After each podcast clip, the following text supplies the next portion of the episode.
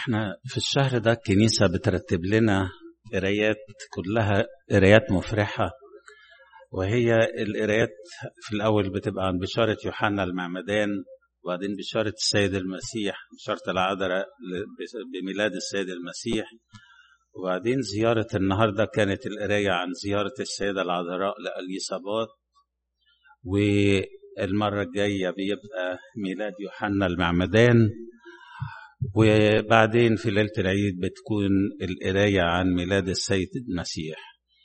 كل دي قرايات مفرحة لأن هو ده الإنجيل هو ده كلمة معنى كلمة الإنجيل أصلا هي البشارة المفرحة. إحنا بنشوف يوحنا الحبيب في رسالته الأولى في بداية رسالته بيتكلم عن كراسته إن الكراسته بالإنجيل هي بشارة مفرحة للشعب.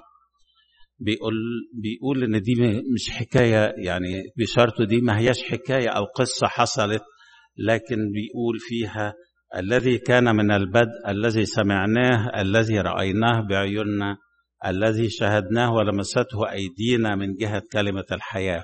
وبيكمل آيات تانية وبعد كده بيقول ونكتب إليكم هذا لكي يكون فرحكم كاملا. الفرح الكامل هنا هو اللي بيتكلم عليه يوحنا الحبيب هو الفرح اللي بيملأ قلوبنا من البشارة ومن الميلاد بحياة السيد المسيح لأن فرح الميلاد ده مش بس إحنا فرحانين بميلاد السيد المسيح لكن الفرح أصلا بالخلاص بتاعنا لأن الميلاد المسيح هو بداية قصة الخلاص اللي قدمها لنا السيد المسيح. النهارده هنتكلم على نقطتين كده باختصار وهما الفرح والعطاء. الفرح نقدر نقول إن في نوعين من الفرح الفرح العالمي وده فرح مادي وفرح ناقص لأن أي حاجة مادية هي قابلة للزوال. فالفرح المادي ده أو الفرح العالمي ده بيبقى فرح زائل.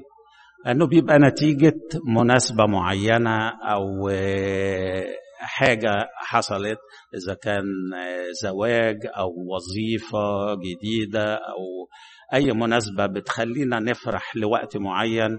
لكن بعد كده بمجرد انتهاء المناسبة دي بنلاقي إن الفرح ده زال.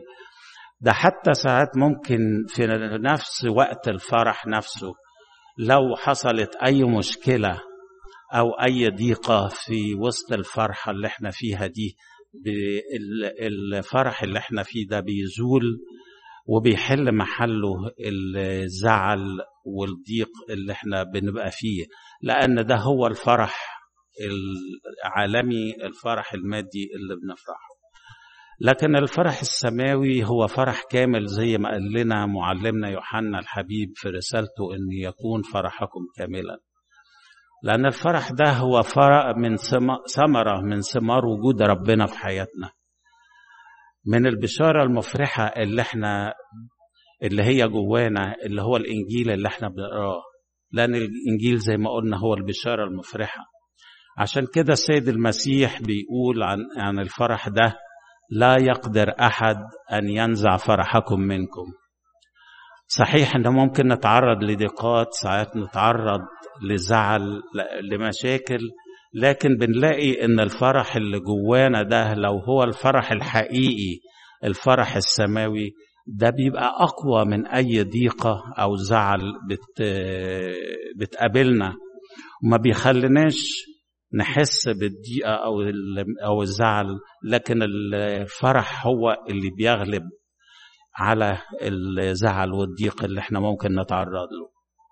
دي بنشوفها في أمثلة كتيرة في الكتاب المقدس يعني أبسط حاجة لو بصينا للص اليمين على الصليب إيه لما آمن بالسيد المسيح يمكن الكتاب المقدس ما, ما كلمناش بالتفصيل عن إيه اللي حصل وإيه اللي خلى اللص اليمين يوصل للمرحلة إنه يآمن الإيمان ده ويطلب من المسيح أنه يكون معاه في الملكوت.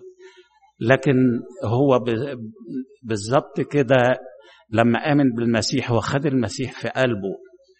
المسيح دخل حياته وعشان كده حس بفرح نسي منه كل الآلام والعذاب اللي هو فيها. واحد متعلق على الصليب بيقابل آلام وبيعاني من الألم والعذاب وبيصارع مع الموت بينسى كل ده. ولكن بيبص للسيد المسيح وبيقول له اذكرني يا رب متى جئت في ملكوتك. بنشوف استفانوس برضو لما كان بيترجم وبيقول الكتاب المقدس إن وشه كان منور وكان فرحان وهو بيترجم وبيموت وكان بيطلب من أجل راجميه وكان بيطلب لهم الغفران والبركة. التلاميذ زي ما إحنا عارفين لما كانوا بيبشروا في كل مكان كانوا بيقبضوا بيضطهدوا بيقبضوا عليهم وبيسجنوهم ويجلدوهم ويعذبوهم. لكن الكتاب المقدس بيقول بيقول لنا إنهم خرجوا فرحين لأنهم حسبوا أهلا أن يهانوا من أجل اسم المسيح. ده حتى قديس معاصر اللي هو القديس سيدهم بشاي ده بيتقال إنه وهو هم لما كانوا خدوه علشان اعترف بإنه مسيحي كانوا بيعذبوه وحطوا على وشه زفت وطين وجرجروه في الشوارع وكل اللي في وسط كل العذابات دي شاف السيدة العذراء جنبه. ومن الفرح اللي هو فيه والفرح اللي كان مالي قلبه ما بصش ما نسي الالام اللي هو فيها والعذابات اللي كان فيها وكان بس طلب من اللي حواليه إنه بيقول لهم هاتوا كرسي للسيدة العذراء علشان تقعد. قلبه كانت مليان بالفرح اللي نساه كل العذاب وكل الألم اللي هو فيه. عشان كده السيد المسيح في التطويبات لما بيقول طوبى لكم إذا عيروكم وطردوكم وقالوا عليكم كل شر كل كلمة شريرة من أجل كاذبين ما قالش تحملوا ما قالش أي حاجة تاني لكن قال افرحوا وتهللوا. هو ده الفرح السماوي الكامل اللي هو بيبقى نتيجة وجود ربنا في حياتنا. ده بنشوفه من النهاردة في قراية الإنجيل من زيارة السيدة العذراء لأليسابات زي ما إحنا عارفين السيدة العذراء من وهي صغيرة وربنا ده كل حاجة في حياتها. ربنا هو اللي مالي حياتها. ودخلت على أليصابات وهي حامل في أحشائها السيد المسيح جواها الفرح كله. الفرح اللي جواها ده اللي هو انطبع كمان على أليصابات نسيبتها لما زارتها وبيقول لنا الكتاب إن هي لما العذراء سل فلما سلمت فلما سمعت اليصابات سلام مريم ارتقد الجنين في بطنها وامتلأت اليصابات من الروح القدس. ده الانطباع اللي حصل من من العذراء عشان داخلة بالفرح اللي جواها الداخلي إن الجهنين بيبتهج في بطن اليصابات وده بيشير للثمر الروحي اللي داخلي اللي في النفس لما الإنسان بيشوف وبيقابل الفرح السماوي. يلاقي أيضا الجسد بيشترك مع النفس في الفرح ده وعشان كده بنلاقي اليصابات بتنطق لسانها بينطلق بالتسبيحة اللي هي قالتها لأن التسبيح ده هو تعبير عن الفرح. ابتدت تقول التسبيحة الجميلة اللي قالتها لأن الفرح العذراء اللي اتنقل منها للأليصابات لأنها داخلة وهي حاملة المسيح جواها. يا ريت تكون عند زائرتنا إحنا كمان لما نزور حد يبقى نزوره ناخد المسيح معانا. يبقى المسيح هو اللي جوانا علشان نفرح ونفرح اللي إحنا رايحين لهم. وتكون ثمرة الزيارة اللي إحنا بنروحها دي هي التسبيح لربنا وتمجيد اسمه القدوس. لأن بوجود الفرح السماوي ده بيتحول اللقاء لممارسة تعبدية إن إحنا بنعيش في تسبيح وتمجيد ملائكي.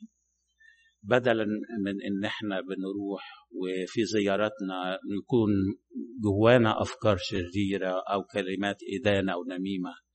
إن إحنا لو جوانا المسيح وجوانا الفرح السماوي ده هي هي هتبقى القعدة بتاعتنا والزيارة بتاعتنا ثمرها روحي أكتر. لأن هو ده الفرح السماوي المفروض يكون في قلبنا على طول وخصوصا في الأيام اللي بنحتفل فيها دي بالبشارة المفرحة بميلاد المسيح. النقطة الثانية اللي قلنا نتكلم عليها هي العطاء ونقدر نقول إن في هنتكلم عن نقطتين في العطاء اللي هو العطاء البازل. آه العطاء ده العطاء البازل بنشوفه في السيدة العذراء ومن إنجيل النهاردة بنحسه آه وبنشوفه لما الملاك بعد ما بشر العذراء العذراء مريم وقال لها في الآخر إن اليصابات نسيبتها هي حبلى وهي في الشهر السادس بيقول لنا الكتاب إن قامت مريم في تلك الأيام وذهبت مسرعة إلى الجبال إلى مدينة يهوذا. كان الطريق في الجبل علشان توصل لأليصابات في مدينة يهوذا كان الطريق في الجبال. ما فكرتش في التعب اللي هي ممكن هتتعبه. ده هي في بداية الحمل بتاعها ممكن تتعب وممكن يحصل لها مشاكل كتير. لكن هي ما فكرتش في التعب اللي ممكن هتتعبه في طريقها ده. ما فكرتش إن هي لما هتروح وهتقعد المدة دي عند اليصابات والحمل هيحصل ما فكرتش إن هتقول ليوسف إيه أو هي إن. الأول تتكلم مع يوسف وتقول له عن الحمل اللي حصل آه لكن هي راحت فضلت إن هي تروح الأول لاليصابات لأن حاسة إن هي فعلا محتاجة لخدمتها ما فكرتش إن لما هترجع ويوسف هيشوف الحمل هيقول إيه أو هيصدق لما هتقول له إن الملاك هو اللي بشرها والحمل ده من من السماء. ما كانتش بتفكر في أي حاجة بالنسبة لنفسها لكن كل كل تفكيرها كان إن هي تروح للست الكبيرة دي اللي محتاجة فعلا لخدمتها. محتاجة إن حد يبقى قاعد معاها في الفترة الأخرانية دي وخصوصا اللي في السن بتاعها دي كانت محتاجة فعلا وده اللي حسته العذراء إن هي إدت وأعطت من وقتها ومن جهدها علشان تخدم نسيبتها لأن هي كانت في الاحتياج لهذا العطاء.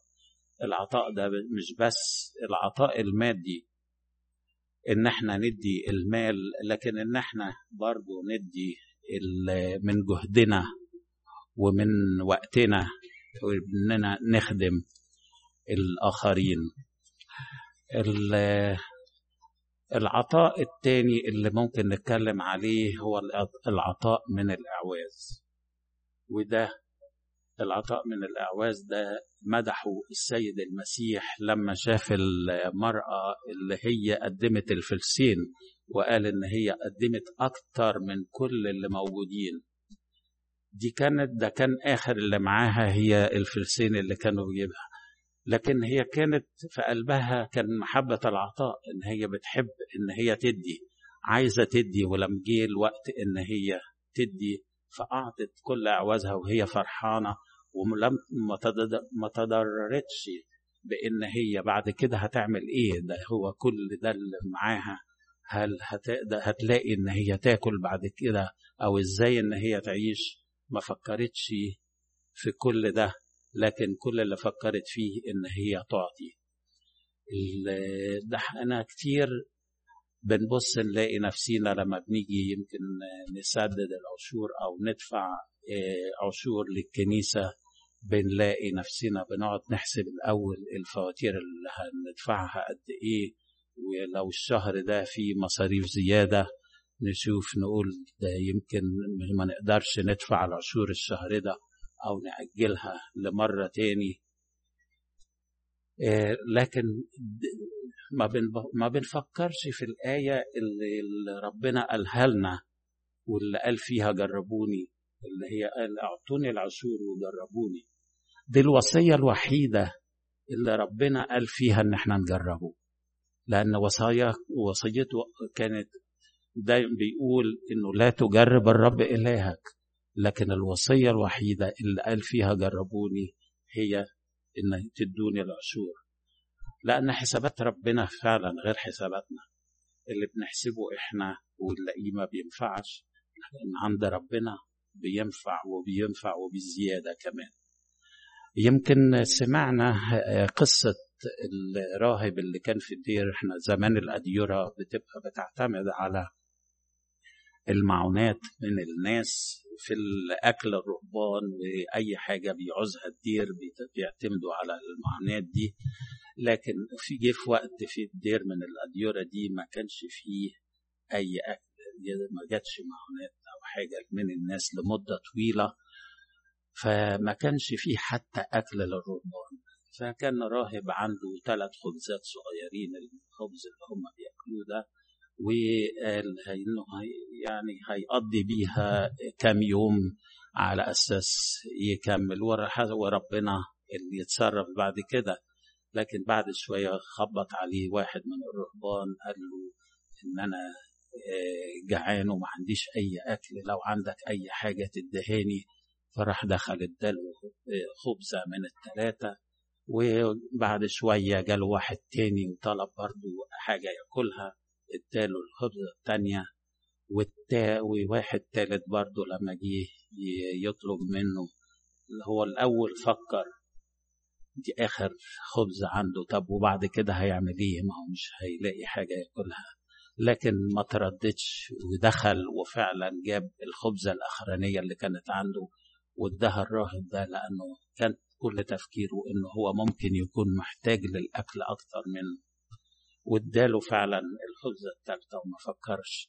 لكن آه بعد شوية وفي نفس اليوم بتيجي عربية كبيرة متحملة بالأكل والمعونات الكتيرة للدير اللي بتخلي الدير كله ما يحتاجش لأي حاجة لفترة طويلة. هي دي حسابات ربنا في العطاء بتاعه. فرحة البشارة والميلاد هي في العطاء وليس في الأخذ. نحن نحن ندي إحنا يمكن في الأيام دي في أعياد الكريسماس وإن إحنا دايما بنبقى مستنيين الهدايا من الآخرين. لكن إن إحنا نفرح الآخرين هي دي الفرحة الأكبر وإن إحنا نسعد الآخرين إن إحنا نديهم بدل ما بناخد لأن العطاء هو بيفرح أكتر. آه هو في, في حكاية أنا سمعتها يمكن أكيد أنا عارف منكم كتير سمعوها آه بس اللي سمعها معلش يستحملني عن راجل وبنته هو الراجل كان يعني على قد حاله و جه في وقت إنه مش قادر يسدد ايجار البيت وجاله إنذار من صاحب الشقة إنه يطرده. فجاب شوية شجر كريسماس عشان يبيعهم وقعد وقف في الشارع إنه ينادي على الناس إنه اللي عايز شجرة كريسماس واحدة معدية فبيقول لها تشتري شجرة كريسماس فيعني ردت عليه بطريقة وحشة يعني مش مش. إحنا ليه هن... هن... نحتفل بالكريسماس إحنا فينا مش عندنا مشاكل كتير وحاجات كتير وأنا مش عايزة شجرة الكريسماس. حاول إنه يبيع ما باعش أي شجرة لغاية ليلة عيد الكريسماس بالليل. فبنته معاه وهو زعلان فبتقول له يعني إن أنت زعلان ليه؟ قال لها ما إحنا ما بعناش أي حاجة والشجر ده ملوش أي قيمة ومش هيتباع. ومش ومش هنقدر نعمل حاجة من اللي إحنا عايزينها. أنا ما علينا الإيجار المفروض ندفعه وهنطرد من الشقة لو إحنا ما دفعناهوش. أنا ما جبتلكيش هدية زي كل سنة وما عنديش حتى فلوس إن إحنا نجيب أكل علشان نقضي بيه اليومين العيد دول. فقالت له معلش فكرت شوية كده وقالت له طب إيه رأيك أنت قلت دلوقتي إن شجر الكريسماس ده ملوش, ملوش أي قيمة؟ إيه رأيك إن إحنا نوزعوا هدايا للجيران بتوعنا؟ ففعلا قال راحوا وقالوا خلاص هو ملوش فايدة. فابتدوا يخبطوا على الجيران راحوا للناس قالوا لهم أنتوا عندكم شجرة كريسماس. قالوا له لا إحنا قررنا المرة دي مش هنحتفل علشان عندنا ظروف مش هنقدر نحتفل بالكريسماس. فقال لهم إحنا وبنتي جايبين لكم شجرة عشان تعيدوا الكريسماس مهما كان يعني علشان تفرحوا بوقت الكريسماس. واداهم شجرة وفرحوا بيها جدا وقالوا له كل سنة وانت طيب وسابهم ومشي. راحوا لواحدة للجيران التانيين لقوا الست وما فتحت لهم هي كانت بتشتغل زي جاكيت تريكو فبيقول لها ده شكله حلو بتقول له ده لبنتي. فقال لها انت جبتي شجرة الكريسماس؟ قالت له أنا برضو عندي عندي ظروف صعبة السنة دي مش هقدر مش هحتفل وقررت إن أنا مش هحتفل بالكريسماس. قال لها أنا جايب لك شجرة علشان تحتفلي برضو بالكريسماس وتفرحي بالعيد فالست برضو فرحت بالشجرة وافتكرت بيها ذكريات قديمة. وهو ماشي برضو الراجل في كانت آخر شجرة معاه. فلقى الست اللي هي كان قال لها قبل كده تاخدي شجرة الكريسماس ورفضت فرايح بيديها بيقول لها أنا جايب لك شجرة الكريسماس. قالت له أنا قلت لك إن أنا مش هشتري شجرة كريسماس ومش هعيد بالكريسماس السنة دي. قال لها لا أنا جايبها لك هدية مش مش عشان تشتريها. اتبسطت وخدتها منه وروحت وبعد كده لما روح الراجل وبنته البيت بتاعهم وهو قاعد زعلان فبنته بتقول له ربنا هيتصرف يعني هو اللي هيدبر. لقوا الباب خبط والناس الأولانيين لقاهم قدامه والست جايبة له صينية أكل علشان ترد قالت له أنت فرحتنا بشجرة الكريسماس دي وإحنا جايبين حاجة كده بسيطة علشان تاكلوها في الكريسماس. أنا كنت بعمل أكل وعملت الأكل ده برضو علشانكم عشان تفرحوا بالكريسماس زينا إحنا كان عندنا فعلا ظروف صعبة وكانت الست يعني مرض جالها السرطان و حالتها كانت تعبانة وعشان كده كانوا فكروا إن هم مش هيحتفلوا بالكريسماس. لكن لما جات لهم الشجرة هم اتبسطوا بيها وفرحتهم في الوقت ده. وبعدها الباب خبط تاني. الست اللي كانت بتشتغل تريكو دخلت وفي ايدها الشنطة بتقول له الشنطة دي هدية لبنتك. فبيقول لها بس أنا عارف إن انت بتقولي إن ده انت عاملاه لبنتك. قالت له لا ما هي بنتي هي مش موجودة دلوقتي لأن هي توفت في السنة دي. وأنا كنت اتعودت إن كل سنة بعمل لها جاكيت وما ما بطلتش العادة دي السنة دي بعمل لها الجاكيت برضو. ولما أنتوا فرحتوني بشجرة الكريسماس فأنا جبت دي لبنتك لأنها زي بنتي وفرحتوني بشجرة الكريسماس. وبعد كده الباب لما خبط جه صاحب البيت علشان بيقول له فين فلوس الإيجار؟ قال له مش عندي. اديني بس مهلة يوم كام يوم كده هدبر الفلوس. قال له لا مفيش مهلة. انت ده النهاردة آخر يوم ولازم تسيب الشقة يعني حاول معاه. قال له ده عيد وكده. قال له لا. في نفس الوقت تقريبا كانت زوجته معاه فطلعت تشوفه هو بيتكلم مع مين فلقت الراجل اللي اداها شجرة الكريسماس قالت له الله أنت هنا بتعمل إيه؟ قال لها أنا ساكن هنا. فزوجها بيقول لها هو أنت تعرفي الراجل ده؟ قالت له هو ده الراجل اللي ادانا شجرة الكريسماس وهو ده اللي أنقذ زواجنا.